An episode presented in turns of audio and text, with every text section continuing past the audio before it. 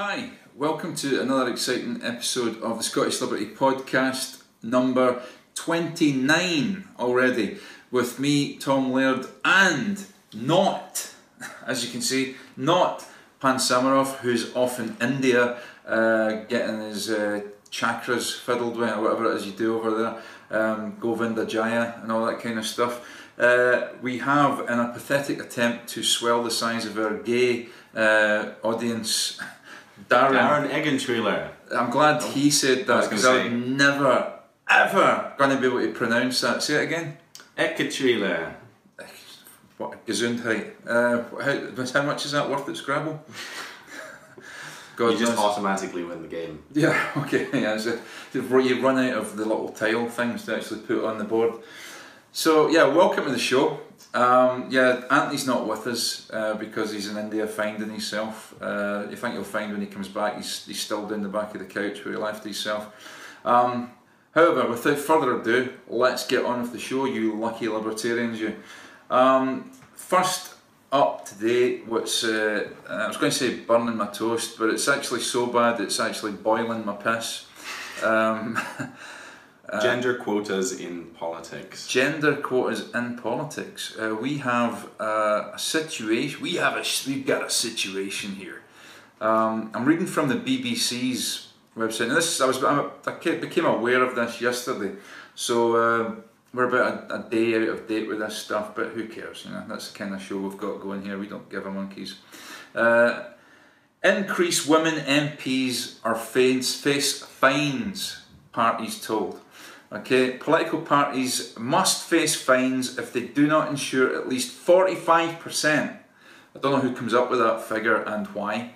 Uh, political parties must face fines if they do not ensure at least 45% of general election candidates are female. MPs have recommended the Women's and Equalities Committee, who knew such a thing existed. Uh, I don't know why it's the Women and Equalities Committee. I don't know why it's just not the Equalities Committee. But anyway, the Women and Equalities It's Committee. just a, it's a clue as to exactly how equal they are going to make things. that is actually it's a big red flag saying that you know here's exactly what we're about. Uh, so anyway, the Women and Equalities Committee said the fact that thirty percent of current MPs were women represented quote a serious democratic deficit for quote again no good reason quote. Well, I don't know. They might, how do they know that there's no good reason? Uh, it said the law must change after the 2020 general election if that figure does not increase significantly. The government said it was considering the recommendations. There are currently 195 women in the House of Commons. The Cross Party Committee's report said that meant the UK was ranked 48th in the world in terms of female representation in equivalent institutions. Um, okay, what do we think of this? Uh, Darren, any thoughts? So, uh, what, what, what is it? Roughly one in three MSPs that are women. currently MSPs, but this is I think this is going to be across the board. This is going to be parliamentary MPs. So we're talking about Westminster here. Right. So what we got in, in the the MSP thing? How many? So it, MSPs wise, so um, the Labour would be um, the highest with forty six percent women. Okay. This is in two thousand sixteen. So Right. this is elected people rather than just candidates. right. Um, I think the Green Party was the, was one of the lowest of the major parties at seventeen percent because only one one Okay. of nine or whatever that is, one of six or something like that. right. Um, uh, so Slightly different to the figures I've got here. I think. Uh, Oh, really? Yeah. Well, I mean, this is according to. Uh, what we got? Oh no, this is, well, this is the BBC. God, God alone knows. Uh, but according to them, let me see. Well, this is House of Commons. This is not MSPs. okay, well that Okay. makes sense. So. Okay, House of Commons, SNP are running at 38%, Green Party 38%, Labour 34%, and the Conservatives 26%.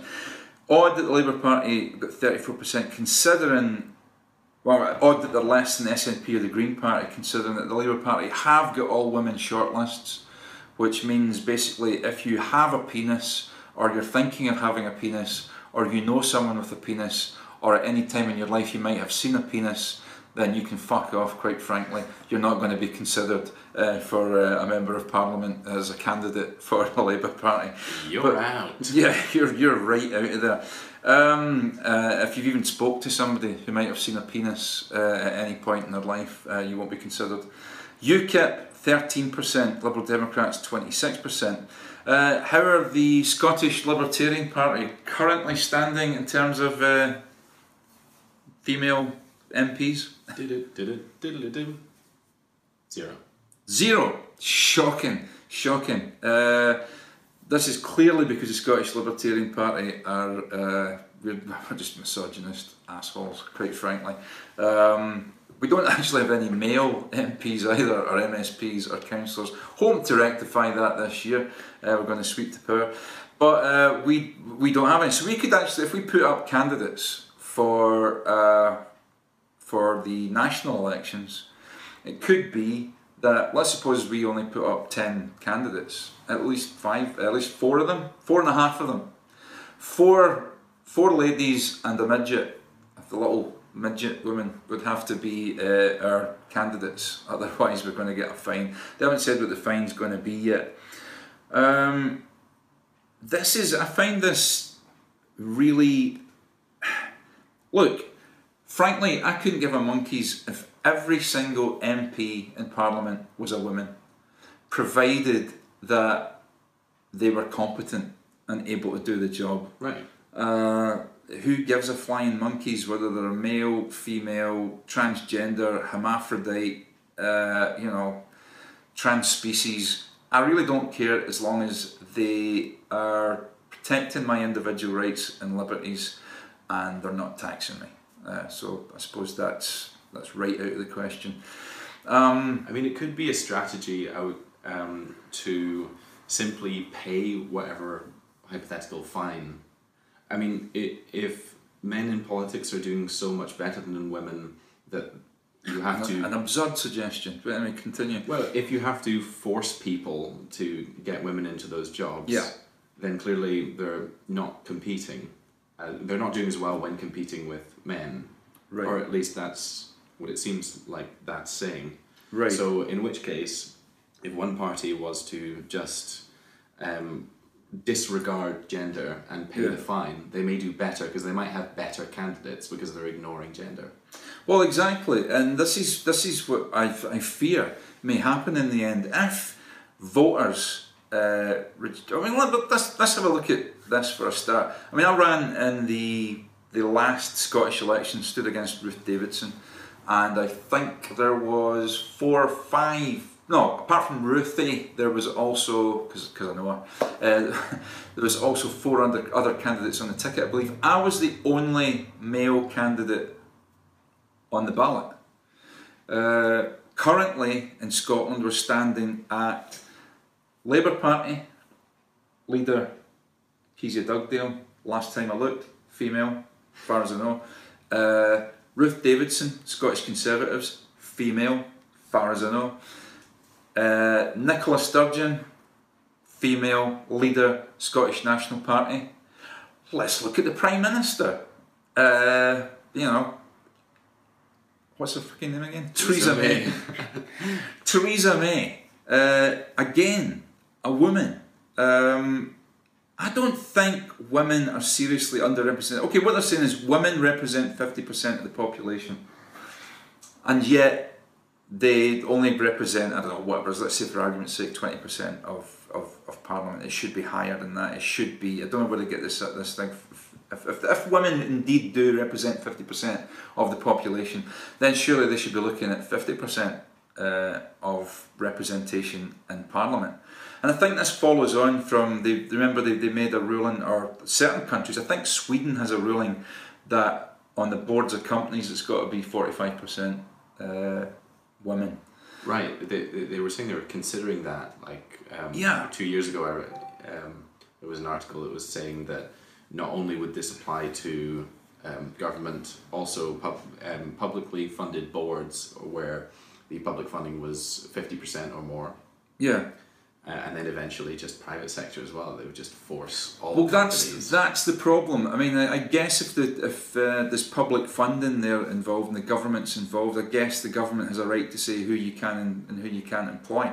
But when you're a privately funded, privately operated company, I don't think the government's got any business telling you who you can and cannot employ.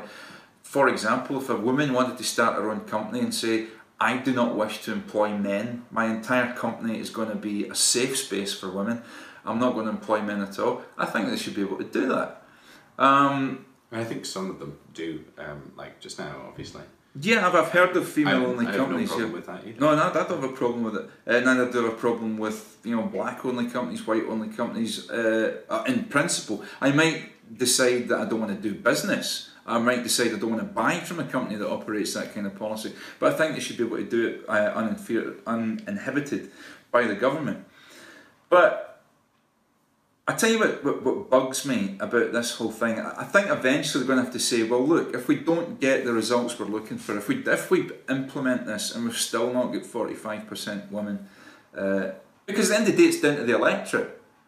Yeah. You know, the, the, the, even if you put up uh,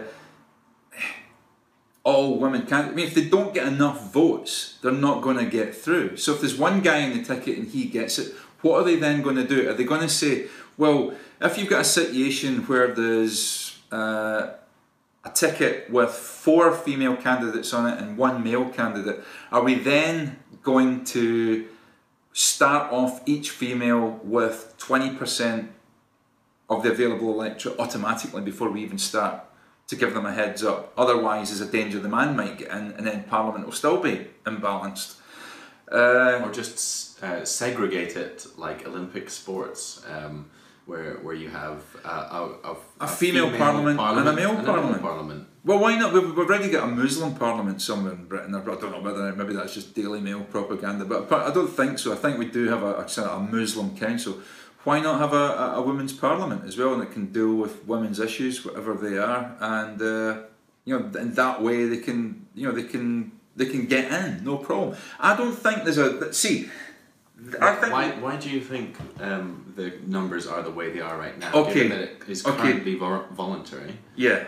and there are no fines, why is it that um, two out of three um, members of parliament are male? Okay, if you talk to somebody from the Women's Equality Party, uh, or even the Labour Party or the Green Party, but especially the Women's Equality Party, um, they will tell you that it is blatantly just down to sexism.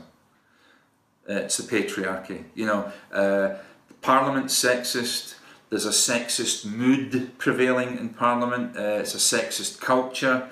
Um, the electorate themselves are sexist. Even the women who vote for men have internalized misogyny. You know, so this is this is this is the whole root of the problem. So you've constantly got to be tinkering and socially engineering in order to get the result you want.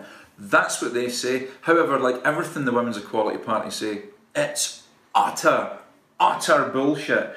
I'm convinced that there's okay. There's, there's maybe several reasons. One, I would reckon politics is a pretty grubby, um, boring for most of the time, and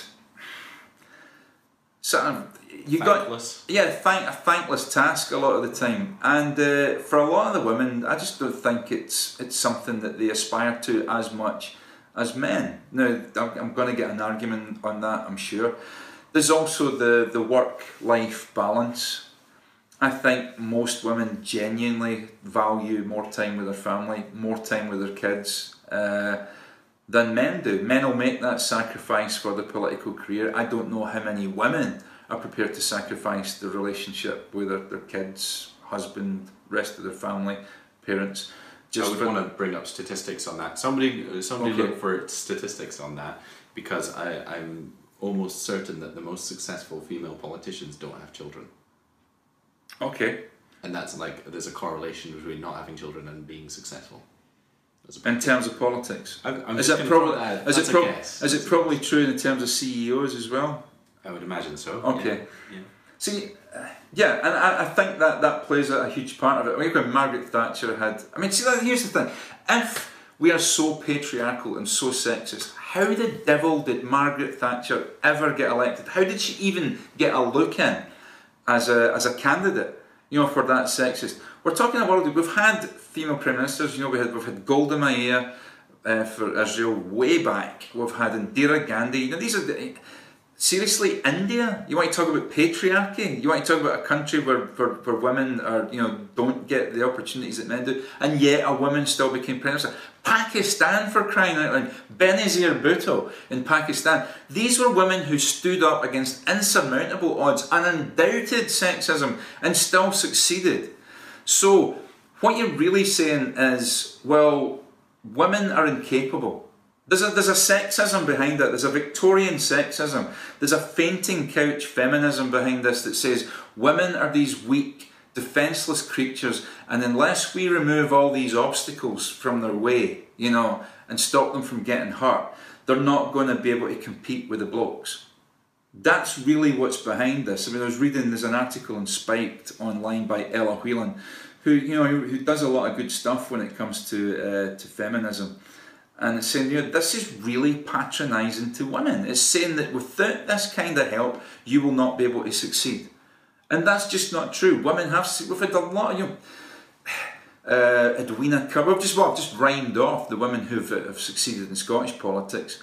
Um, don't women themselves wonder and don't women themselves think, look, aren't we going to end up with women in power who just have no real capability and no real aptitude for the job. They're just there to make up the numbers. You know, that, that's what would concern me if I was a woman. The other thing I'm going to have to say is in this day uh, and age, um, you can pretty much choose to be whatever gender you wish. It's got nothing to do with your sexual organs. I'm, I'm not, this is not my personal opinion, I'm just telling you this is how it is. It's got nothing to do with your sexual organs, what gender you are. So how are they going to how are they going to manage this? Are they going to tell if I if I run and say like okay I'm going to be a candidate for the SNP for example, uh, I may have a penis, but it does not define my gender. I am a woman. You know what does a woman look like? How are you going to, how can you tell me, it's hate speech in fact for you to tell me that I'm not a woman. So how are they going to police this? How are they going to be able to tell who is and who isn't a woman? Um, if a man chooses to identify as a woman, then he's a woman. And vice versa, if a woman chooses to identify as a man. And how big are these fines going to be? Is it going to be worth changing your um, stated gender simply to avoid fines? Because that that could again just be a strategy for just getting around this ridiculous Yeah, you, you possibly could. But here's a, here's another thing as well. I'm I'm reckoning well feminism I'm always told, I'm constantly told by feminists, it's a bit like Islam. I'm told by Muslims that I don't understand Islam, really. I'm told by Calvinists that I don't really understand Calvinism. And despite the fact that I was born and raised and indoctrinated in Roman Catholicism, I'm often told by Roman Catholics, you just don't understand Roman Catholicism. So I'm told by feminists often, you just don't understand feminism. Okay? Uh, feminism's about women being able to make choices and do what they want. Really? Well, not really. Uh, apparently, feminism wants you to be a politician, a CEO, or a scientist. That's it. You know, you don't get to stay at home with the kids, even if you want to. You know, I think it was Simone de Beauvoir who was uh, Jean Paul Sartre's mistress, well, mistress, sorry, lover, girlfriend, whatever you want to call it. She actually said that women should not be allowed by law to stay at home and look after children because too many of them would want to do it. That's what she said. She called herself a feminist. Uh, so that's it. Here we have a situation. What, what's wrong with that? what if the, well, well, I'll tell you what's wrong with it. Where are all these politicians, CEOs, and scientists going to come from if women make lifestyle choices that don't put themselves in that direction? So we're going to have if you want 45% of boards to be CEOs and you want 45% of MPs to be women and you want 45% of scientists to be women, then they're going to have to come from somewhere and women are going to have to do it. So they're going to have to find some way of promoting women's lifestyle choices to correspond with it. You know, you just can't be anything other than that because you're not you're, you're letting down the team, so to speak. Right. I don't think there's any sexism in this. I think the sexism is saying that unless you're a woman, you can't stand. If you have all female shortlists, then really what you're doing is you're defining you are defining somebody by their gender. You're saying you cannot stand for this election unless you are a woman. Which is utter bullshit. It's utter, utter bullshit. Uh, and I, I don't hold with it. I think it's insulting to women, it's patronising to women.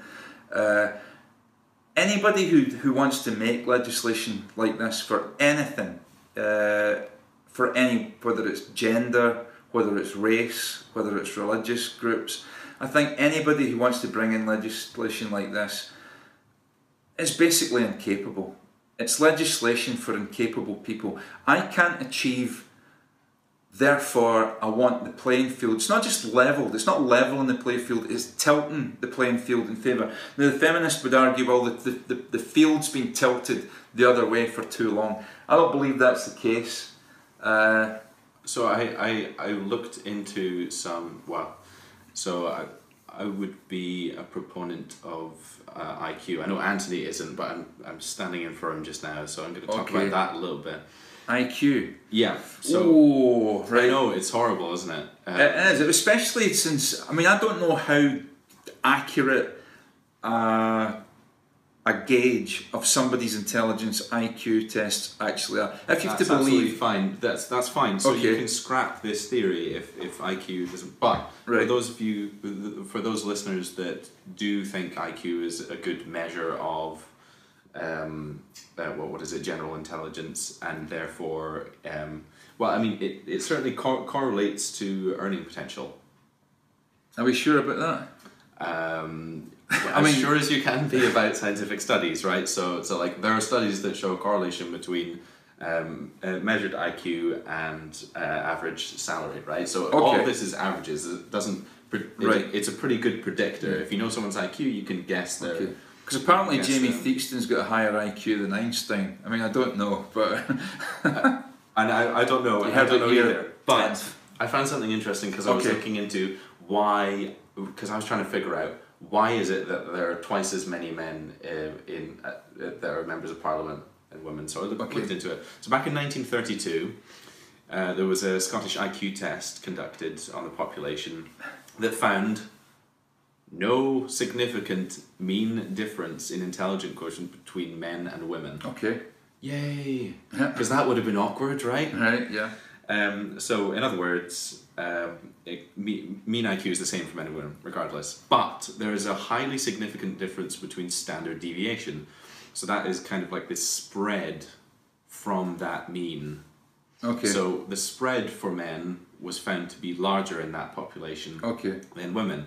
In other words, in general, women are around the middle of the spectrum right, and yeah, uh, and, and and men are kind of more spread out. So you get more really super intelligent men, and you also get more really super stupid men, or not stupid, Right, unintelligent. okay. Sorry, I Right, should say. Um, so I think I think that if you use that principle, that that explains why. Because and it even explains like why more CEOs are, are men as well. Because Yeah. if you chop off anything below say uh, 80 IQ wise, just saying. Thank that God, I wondered what you were going to say there. If you chop anything off below, I thought this is getting a bit extreme, but anyway, carry on.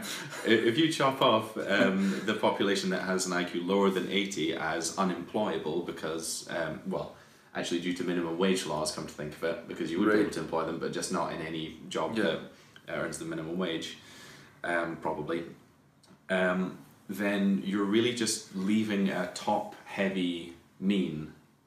That shifts the male mean more than it shifts the female mean because of the higher standard de- deviation Right, which pretty much precisely predicts both the gender wage gap that's uh, seen in a number of industries, um, which and by that I just mean the mean difference between earnings in the same industry. okay, That predicts that, and I think it also points to why.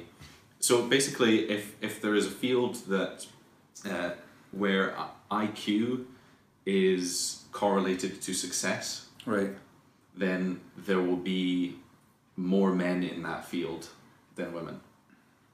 Okay. That's that's what, what I'm asserting based on a 1932 study um, and a little bit of mental gymnastics. So I would love to hear the arguments against that because obviously I've just pulled that out of my arse. But um, Well, I that's, think that's never bothered us before on this show. uh, that's how I would explain it. Okay. So, but I mean, I don't know. Should we discriminate against the stupid? I mean, if it turns out that let's let's suppose that most uh, MPs have an IQ over a certain amount. Um, wouldn't it make sense then to say, okay, why should we have that? I mean, stupid people represent at least maybe 40% of the population. Shouldn't we have quotas to make sure that stupid people are represented in Parliament? I don't think we need quotas. I think stupid people are represented fully in both uh, the Scottish and the United Kingdom Parliament, and even more so in the European Parliament. True, and to be clear, like IQ doesn't correlate necessarily to stupid, right? You can be really Yeah. smart and really stupid, or sorry, you can have high IQ and be stupid. Does that make sense? Like make stupid decisions, use your brain to do. Yeah, like a sort of like an absent-minded professor type stereotype. Like you, know, you could okay, sort of the, knows can absolutely calculate, uh, you know, the fucking square fucking root of nine million three hundred and twenty-one, but yet can't match his Tie socks tie. or tie a tie, Yeah. or even can't get on a bus without help.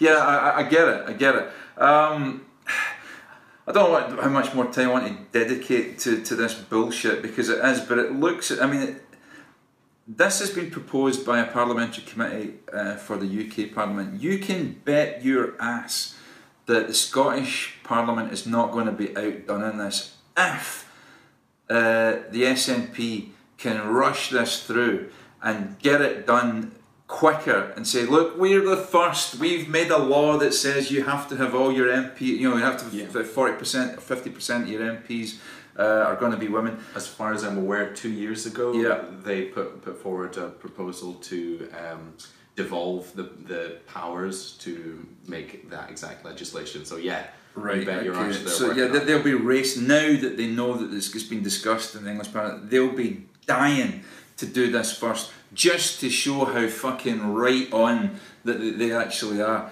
Uh, I think it's a disgraceful suggestion. If it ever goes into legislation, I think it'll be a disgraceful piece of legislation. Oh, that's easy for you to say because you have a penis. Look, let me tell you something. There's been more female prime ministers in this country in the last 50 years than there has been bald prime ministers in the last 50 years. The last bald prime minister that we had was Clement Attlee. And everybody who has tried to be prime minister, who happened to be bald since that time, has failed. Neil Kinnock, bald, failed to become prime minister. John Smith, bald, failed to become prime minister. IDS, bald, failed to become prime minister. Um, William Hague, bald, failed to become prime minister. If you're bald and a bloke, you don't get to be prime minister in the last 50 years. So I think. hairy Archie. Yeah, I'm gonna. I think it's the hairy arse. I think it's gonna be. Uh, I think we should strike a blow for the baldies here. I demand a short list of bald men uh, for Yes. for MP and for prime minister. Bald only shortlist. Yeah, baldest, baldest, bald only short list. Uh, and before you know it, there'll be some sort of law that says, uh, you know, even if you have a full head of hair, you can be bald if you want to. You know, uh, you go. You can't say I'm not bald just because I've got a full head of hair. Inside, I feel bald. Okay. Uh, uh, Tran- yeah. And trans follicle. I'm trans follicle. Yeah, it's going to happen. You heard it here first. So, on that ridiculous note, uh, let's move on to something uh, a little bit more edifying, possibly. Uh, we're going to move on to uh, something that mystifies me. Uh, and, uh, well, I am a, a moron. Sometimes fucking basic arithmetic mystifies me. But we're going to move on to Bitcoin.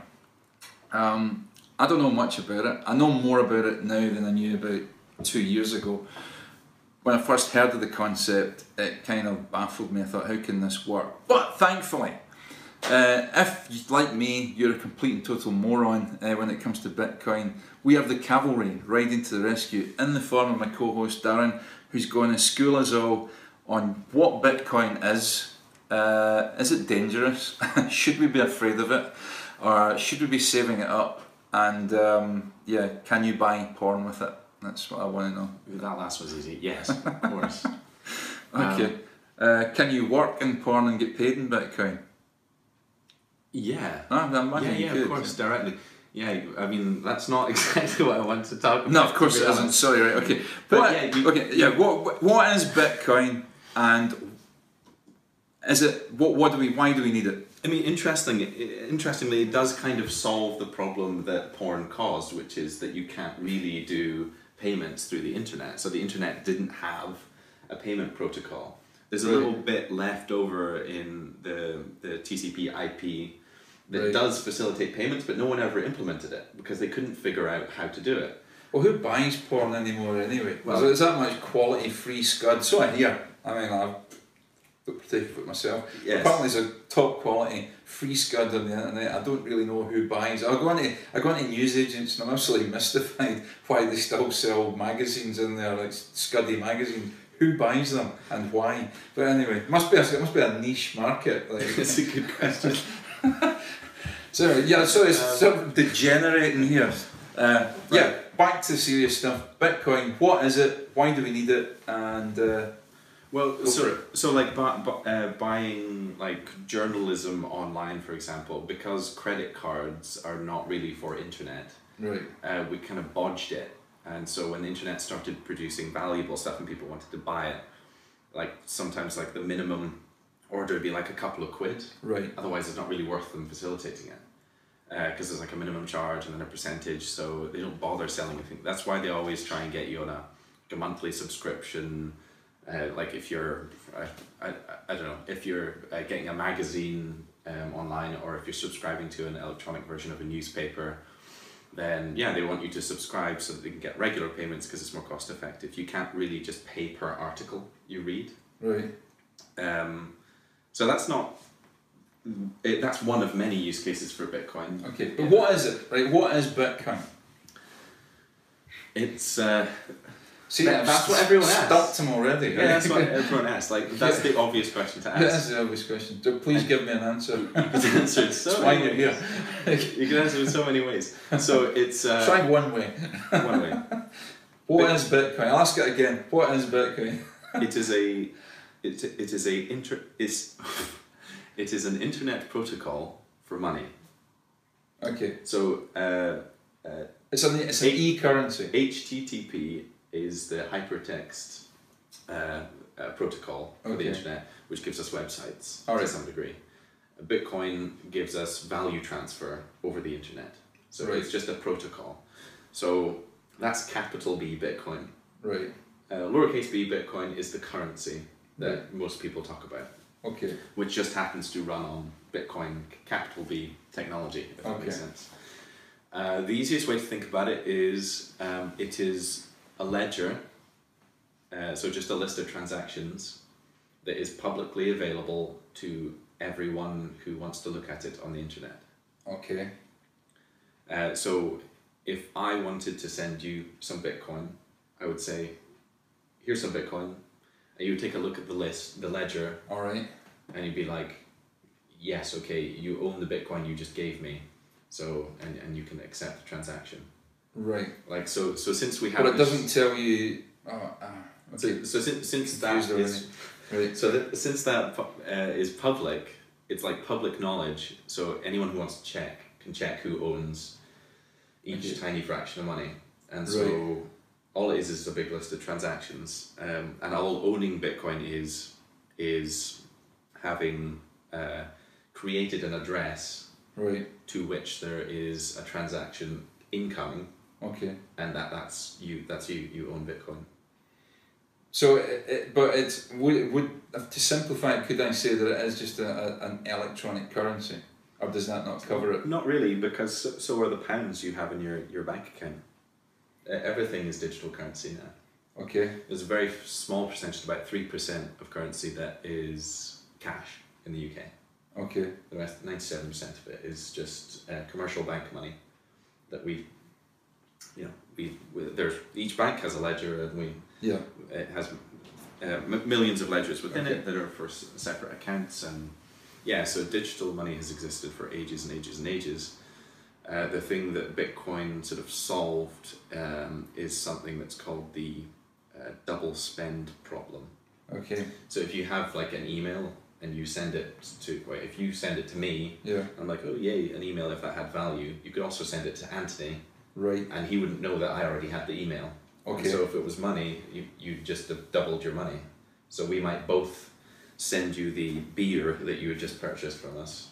And Okay. you'd be like, ha ha ha ha. Like one of those emails is just a copy of an email, Right. right? Okay. So so what Bitcoin does is it it fixes that problem of digital scarcity Right. because it's just numbers, right? Yeah. So if you send if you send numbers to me and then to Anthony, I need to be able to check that that you haven't also sent those numbers to Anthony. Right. And I do that by checking the public ledger where it will clearly say that you've already sent those numbers to Anthony. Right. And so I'll be like, nah, mate, you need to give me different Okay. numbers. But so it tells you that, but it doesn't tell you what I've sent them them for. No, no, it's just transactions, like bereft of any other information. That's uh, one of the beauties. So it's not entirely anonymous Right. because, um, like, I can see every transaction that that Bitcoin has taken before Yeah. you, so I can tell what you got that money from. Right. I can follow the trail, and you get services that will do that for you and investigate people and see where the money's come from. So in theory, the government knows where it came from and knows how much information does the government have from it. The same as these So- private companies, I suppose. So all it knows is the chain of transactions. Everyone knows the chain of every transaction.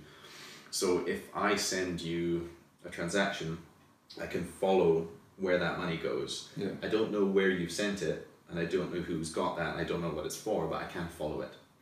Is, so in, in theory, So the, the only time that that de-anonymizes is at the point where it ex- exchanges between uh, fiat currency and Bitcoin.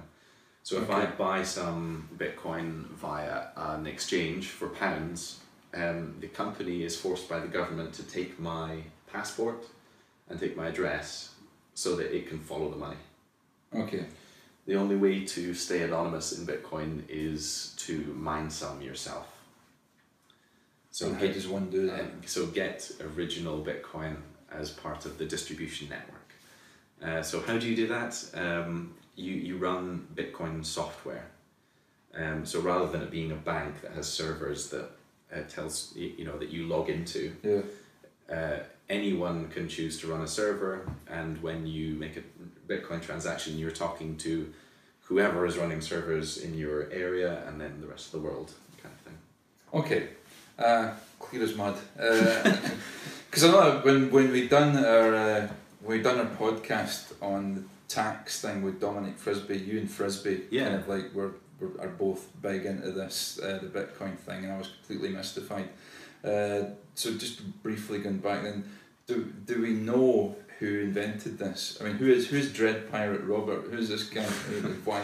So Dread, Dread Pirate Roberts uh, uh, refers to the owner of the original Silk Road, um, but that's that is well known. At least the authorities think they know who it is, and I suspect it probably was uh, uh, Ross Ulbricht, Okay. who's in jail now. but that's but that's not who who invented Bitcoin. Um, that's just who. So do we do Gave we, it a do we, good use do we know who invented it? Uh, No. no. no, I mean, I think I know, and. Derek Scott um, confirmed that he agreed that he Right. he, he thinks that is the case because he wrote the book on Bitcoin, right? So he, he Yeah. knows his stuff. Right. Um, so probably Craig Wright. Um, he's an Australian uh, computer scientist, uh, doctor. Uh, that uh, yeah, like he just you, there's some interviews with him on Vimeo because there's a documentary that was produced before that was revealed Okay. where he said a couple of things and his um, publicist was off camera and said, "Mm, yeah, you probably said enough there, and he sort of answers to her. So yeah. Right. Okay. So either it's a great big scam and somehow he's managed to um, avoid tens of millions of Australian dollars in tax Right. by pretending to be Satoshi, Right. Okay. or he is Satoshi. And I think Occam's razor, I think he was at least part of Satoshi. It was him and one other man that disgracefully I'm going to forget the name of. Sorry. It'll come to you as, Uh, as Klein, Kleinman? Kleinman, I think, uh, Californian computer scientist. That's what I was going to say. Yeah. David Kleinman. Right. Someone can correct me if that's wrong. Okay. Um, but uh, in the news recently, something to do with China. You're going to give give us Okay. some update on what's happening with Bitcoin vis-a-vis China. Yep, so a massive percentage, like something like 90% of um, Bit- Bitcoin exchange is between yuan or renminbi and Bitcoin. Uh, so that's for a number of reasons. Um, one, one of them being uh, capital controls or capital flight Right. China because they're basically trying to escape the fact that their government is inflating their currency Okay. against the US dollar um, and every other currency in the world. So, in order to protect their wealth, the most wealthy um, Chinese individuals, the smart ones, are buying up a lot of Bitcoin. Right. Um, I mean, they're buying gold as well, but there's a restriction on how much gold you can buy in China and, Okay. uh, or import China. yeah, I guess as is a, a restriction on how much you can take out. I would guess as well. Yeah, so you, you can't just go to London and buy property. But Right. if you buy Bitcoin in China, which is legal, uh, you can do whatever the hell you want with Bitcoin. It doesn't have borders. Uh, they don't know what you do with it once you what you spend, um, who you buy from, and then on. They can follow the transactions, but it doesn't tell them anything. It just it's a bunch of numbers. It doesn't tell them anything about who that money's going to. So you can then buy a flat in London as an investment, for example, Right. and you're good. Okay. So obviously they're very concerned about that. Yeah. And so just um, ear- earlier today, or per- perhaps late last night, um, our time at least, uh, the the pr- well the, pr- the price over the last month has been skyrocketing. It's Okay. been going really really well, um, and in general over the last year, it's the best performing currency. But Um, currently, how's it running in terms of for pounds? What's a what's a what's so one one? Bitcoin would be worth about uh, uh, eight hundred quid. right? or is it eight hundred dollars at the moment? Okay, so Yeah. uh, uh, two days ago, eight hundred quid, Yeah. but um, now it's dropped. But you could buy 20%. you could buy a tenth of a bitcoin or a fifth of a bitcoin or whatever. You could buy a hundred millionth of a Bitcoin. Right. Okay. Yeah. But is there a, is there a minimum? Is there a minimum sale for bitcoin? I mean, like Uh, like there comes a point where the transaction fee um, is more than the amount you're buying. Okay. So yeah, so uh, at the moment the transaction fee is something along the lines of ten pence. right. um, per, per transaction. Um, but that is the same for a million pounds Okay. worth of Bitcoin as it is for 10 pence worth of Bitcoin, All right. or half a pence worth of Bitcoin if you want. Well, I seem to remember. I mean, recently, I'm talking about the last couple of months. There was some uh, know, a news report that I picked up on where they said that somebody had hacked in. I don't know. I don't know how you'd hack into Bitcoin. Sure. Uh, did that happen? How did it happen? No. Right. So, so, so it's just an attempt to discredit Bitcoin. Yeah. Right. Okay. usually, so what, what does happen is the exchanges, so anywhere there's um, fiat currency, there's problems. Uh, yeah. Yeah. So the exchanges can be hacked. Um, uh, absolutely, they can be, and it's just um, misconduct of staff running these exchanges. Okay. So as soon as you um, send your Bitcoin to an exchange, they own it. It's like a bearer bond. So if they lose it, that's it. There's no getting it back. They can't refund you. It's gone forever to whoever has stolen it. Okay. Um, so yeah, it's like a, it's like a gold bearer bond. That's maybe what I should have answered the first question with. Right. Gold bearer bond. Fine. And and what's the difference uh, between Bitcoin and Bitcoin Gold? Is Bitcoin Gold tied to physical gold, or, or if not, why is it called Bitcoin Gold? What is Bitcoin Gold? Ah. Ah, there you go. Ah. Uh, so you don't know, is what you're saying? Uh, no. Uh, I don't know. I, I- I've just heard about. I believe uh, Derek Scott, uh, or um, our man in Aberdeen. I think he's got some sort of credit card with Bitcoin Gold on it. I Oh, think you can actually buy. Okay. I think it's tied to. I don't know whether it's, It's not Bitcoin, but it, I think I remember the conversation. So Right. he, he, he's talking about a gold backed credit card so that they'll keep gold for you. Right. And when you spend, um, they will um, liquidate a bit of the gold and convert, convert it to it. Uh, uh, to pounds and you pay with that. So so it's Right, like having okay. a, a bank account that's actually gold. And there are similar ones for Bitcoin. So I think that's uh, unless I completely misunderstand, I think you can you can certainly get cards that are Bitcoin backed. And you can certainly get cards that are gold backed, and that's what Derek was All talking right. about. And there's other. There's also similar currencies out there in the market. Who's the, the two? Who's the two big? Who's the other biggies? Um, the, the other big uh, altcoins are uh, Ethereum um, and uh, Ripple. Okay. Do they work on the exact same principle? No, so it's the equivalent of being able to choose what your mon- monetary policy is going to be.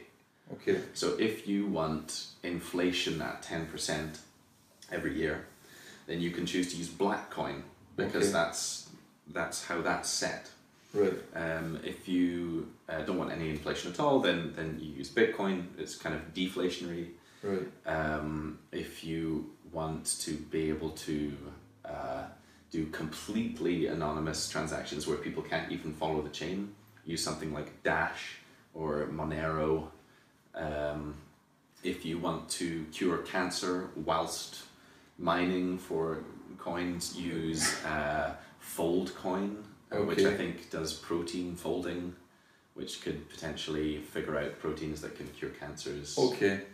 Uh, But I something like guess with something with something like black whatever it was you mentioned there, I take it with that because there's no audit trail in terms of uh, you, you know you, you won't be you're taking more of a risk when you use that than you would be doing using Bitcoin. That'd be right?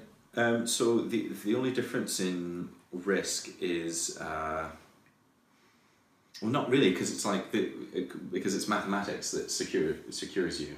Okay. If that makes sense. So if as long as you trust um, the community that uses that currency has checked the code that the currency operates on. Are they all blockchain? Uh, um, no, Okay. not necessarily. Right. Mo- most of them are just sort of Bitcoin clones, and then they Right, tweak okay. the, the specifics. Right. Like uh, Litecoin is it used to be silver to Bitcoin's gold. Okay. Litecoin was just oh well we'll just reduce the uh, we'll change the uh, internal mathematics and we'll reduce the time that each transaction block goes Okay. ahead to smaller Yeah. so that it's quicker. Okay. You can do more transactions. And why would somebody want a, a, a transaction or a coin uh, that had a fifteen percent um, Inflation. inflation rate? What would be the advantage of doing so that? so like so for people who are Austrian economists versus people who uh, believe in modern monetary theory, like so economists basically that think oh well in order to sustain a nation you need uh, a certain amount of inflation because that drives Growth. growth. Yeah. Right. Okay. So if you believe that, then you go ahead and use that currency.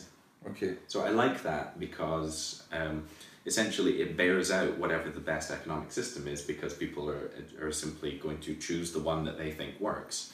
And if it doesn't work, they'll switch. Yeah. So if Bitcoin I get it. suddenly turns out Bitcoin is rubbish, we just switch to another one. right.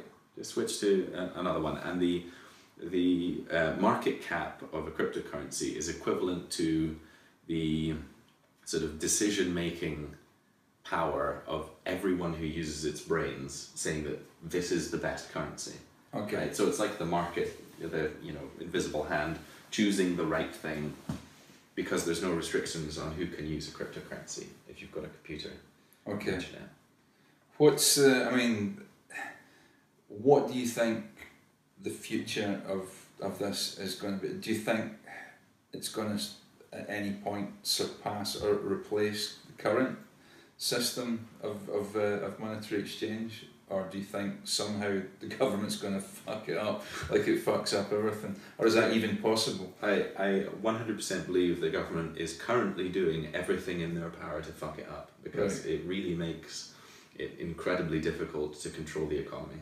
So the levers of power they have with um, central banks at the moment, um, is not possible with those cryptocurrencies. Okay. Is there any conce- okay? Is so? Is there any conceivable way they could get any kind of handle or control on it? Um, Not currently. uh, no, not long term. So uh, psychology. So the absolute masters at controlling, uh, uh, spinning things and controlling the image of things like Bitcoin. Okay. So right now you say Bitcoin, immediately you think porn, drugs, terrorists. Right. Okay. That is not an accident. Right. Okay. It's been deliberately planted there Yeah. to, to make you to mistrust it. Yeah. Okay. Uh, whereas the, in reality, it is the Jesus Christ of money. like, this will save civilization. Uh, wh- whether it will be a- actual Bitcoin or some other derivative of it, I, right. d- I certainly don't know. Um, but th- this could potentially fix civilization and stop it from collapsing like empires always do. Really, that that that important? Why have the Russians? Well, I don't. I'm saying the. Ru- I was going to say why have the Russians got such a massive boner for it, but uh, and that's kind of the impression I get when you watch something like RT. Yeah, They, they don't shut the fuck up about Bitcoin. They're, they're very into it. Right? I can explain that perfectly. Right. So, so uh, it's the same reason that they're in favor of the BRICS Bank. Okay. So uh, Brazil, Russia, India, uh, China, South Africa, right, uh, came together to make the Korea and there's. Uh, oh, possibly South Korea. Sorry, Yeah, not South Africa. yeah. No, Sorry, I'll keep him right. keep me right He knows a lot about Bitcoin. He knows jack shit about, about everything else. Yeah, okay. I'm catching up with Right. everything else. Um, so yeah, so there's absolutely an incentive globally um, for everyone apart from America and, and its allies. Okay. So Russia especially and China especially um, are kind of okay with Bitcoin. So China kind of wants to be the new uh, reserve currency, right? The, they Yeah. want the yuan or the renminbi to be the new reserve currency of the world and screw up the, the petrodollar Mm-hmm. because that is just giving the US leverage over everyone. Yeah. Uh, so yeah, um, so reserve currencies have like a, a, time limit, Yeah. right? So it was the pound at one stage, it was the Dutch whatever at some stage, it was the Spanish whatever at some stage, it transitioned to America after the World Wars Yeah. uh, as the reserve currency, and basically everything. And there was, there was an that. attempt, I think, to make to, to make the euro a reserve currency. Absolutely, yeah, yeah. Um, And there's some people who insist that's what the Iraq War was really about. right. Well, because Iraq was going to uh, change all its petrodollars into uh, euros. Euro dollars. Yeah. Uh, so Euro, petro euros. Yeah, whatever you want to call However it. you would call it. Yeah. I, I can't I can't speak for the veracity of that. I really don't know. Euroil would be the. the Yeah, yeah. I really don't know much about it. So anyway, so Yeah. Bitcoin could potentially um, be, or sorry, I should say, cryptocurrencies may be a better reserve currency, or I guess it wouldn't even be reserve currency, it just preferred currency by humans. Okay. Um, and I know that sounds a bit globalist, but um, yeah, essentially it would negate the need for exchange. Actually, it might bear out even more currencies Yeah. than we currently have because people will again will buy into currencies where they agree with the principles that that currency is made of Right. okay. voluntarily. So what makes Bitcoin in terms of? I understand that if you buy, if you've got gold or if you've got silver, it's tied to that particular, and it's a, it's a fairly rare product that costs a lot of money to, to mine and so forth. So Yes. Uh, it's uh, what's the word I'm looking for? It's scarce. It's a scarce. It's a scarce commodity. Yes. What makes Bitcoin a scarce commodity? Or Um, well, that's that's the problem it solved. It's that scarcity thing, the Right. non-copyability of it. right? Okay. So there will only ever be 21 million Bitcoin. That was from the start. The code is it's hard coded. You can't change. Why that figure? Why 21 million as Um, opposed to 20 million, 19 million, 23 and a half million? Um, it's it's actually it's like twenty nine nine nine nine eight seven or something like that, and it's to do with um, bytes in the computer code. okay. That, that was just a good number to go with, and so the the distribution of Bitcoin uh, uh, goes like this. So it was very Yeah. quick, fifty Bitcoin every ten minutes, and then it changed to twenty five, and now it's at twelve point five. Eventually, that will be zero, and we'll hit a total of twenty one million Bitcoin in the year two thousand one hundred and forty something. Okay. Um, so that it's scarce, like uh, like gold, uh, even better than gold because we can't get any uh, asteroids bringing uh, more Bitcoin. To Yeah, well, who knows? I mean, like we could discover some sort of gold seam, you know, next week Yeah. that would just, that, yeah, yeah, the price of gold. that yeah, make gold almost worthless. yeah, that could happen, I suppose. Um, yeah, but they, they can't do that with Bitcoin. They can't do that with Bitcoin so much. No. So, are, I mean, how are you? Uh, how much? How many transactions, or how much of the transactions you do in the daily life are done in Bitcoin, or do you? It's so um, I, I wouldn't want to broadcast at all No, my, okay, my fair use of, of, Yeah, of sure. Bitcoin. Obviously, I'm a pro- proponent. Yeah, Um, I mean, who can in practicalities in day to day life? What could somebody use Bitcoin for? Can I go to Tesco's with Bitcoin? Can I buy online? uh, you you can uh, Yeah. you you pay a fee because it would just be using that card where it instantaneously exchanges to pounds before you pay for your food. Yeah. Um, Starbucks have a thing where you can buy um, via a the Fold app. You can buy Starbucks loyalty cards with Bitcoin. So I could be in Starbucks in the queue and I could say, "Oh, I want a twenty dollar card. I'm gonna buy that from someone in America," and then use the barcode to get twenty percent discount. Yeah. So that's one use, but honestly, Bitcoin is not really for our country. It's not. I mean, when I say that, I mean it's not really critical for us because our Okay. monetary system, or rather our user experience of money, is amazing, right? Like it's Yeah. just so easy. You flap Yeah. plastic, great, Yeah. relatively secure Yeah. um, for small amounts, no problem. Where it's huge is for places like uh, uh, Kenya, Yeah. for example, or the unbanked uh, sort of 50% of the world, um, where they don't have access to the kind of banking that we have access to. Uh, and uh, the, the best example of that is M-Pesa, Yeah. uh, which came out of a company called MCell, uh, which first implemented um, exchanging top-up credit on dumb phones. Okay. Um, so if you've got like a Nokia 3210 and you've got um, top up phone credit for calling people, um, the community in Uganda happened to start trading that and just using that as money. Um, and then MCell caught onto that um, and started turning, thinking about making loans Right. with top up credit um, and repayments with top up credit. And then that sort of um, got taken up by a company called M-Pesa, which now does 70%, uh, 70% of people who earn less than $1.25 equivalent a day Right. use M-Pesa to do all of their transactions. Okay. Uh, so, in- so people in, in basically what you would regard as poverty, or the UN or UNESCO would regard as poverty, are able to use this technology Yeah. to do transactions. And, and that's just, yeah, they chose to use that because it was the most efficient way of transacting value. Yeah. Uh, and there's a new company called um, BitSim who um, make a little tiny electronic circuit embedded in a, a plastic flap this big that goes in between the SIM card and the dumb phone, Okay. uh, which means that you can use Bitcoin uh, in much a similar way to M-Pesa. And the Right. idea there is if you do that, then you or not I can loan money Right. to people um, in Uganda, Kenya, wherever they. I mean, Yeah, Albania. I'm sick of loaning them money. I got to be honest with you. they never pay me back. Just- uh, Albania. But the point is that we can offer loans, and um, uh, well, that's not actually really the point, but it connect it connects people around the world so that we can circumvent draconian financial oppression, Okay. um, particularly central banks and interbank lending. Like we can get around all of that And government s- interference. and stop stop the government interfering with these levers over the economy. And I think Bitcoin is like the um, dart to the neck of that giant gorilla of a problem. And on giant gorillas, uh, I think we're going to leave it there.